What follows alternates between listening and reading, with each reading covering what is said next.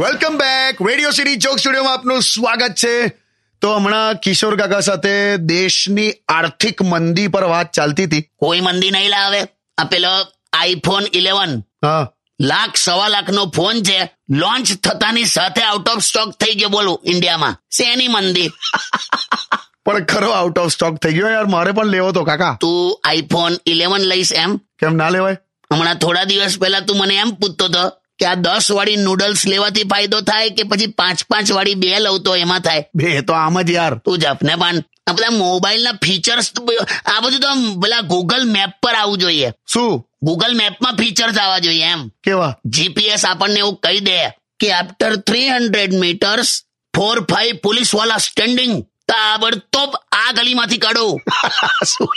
ચલણ માટે પૈસા બચાય તું. બાકી આઈફોન છે ને આઈફોન.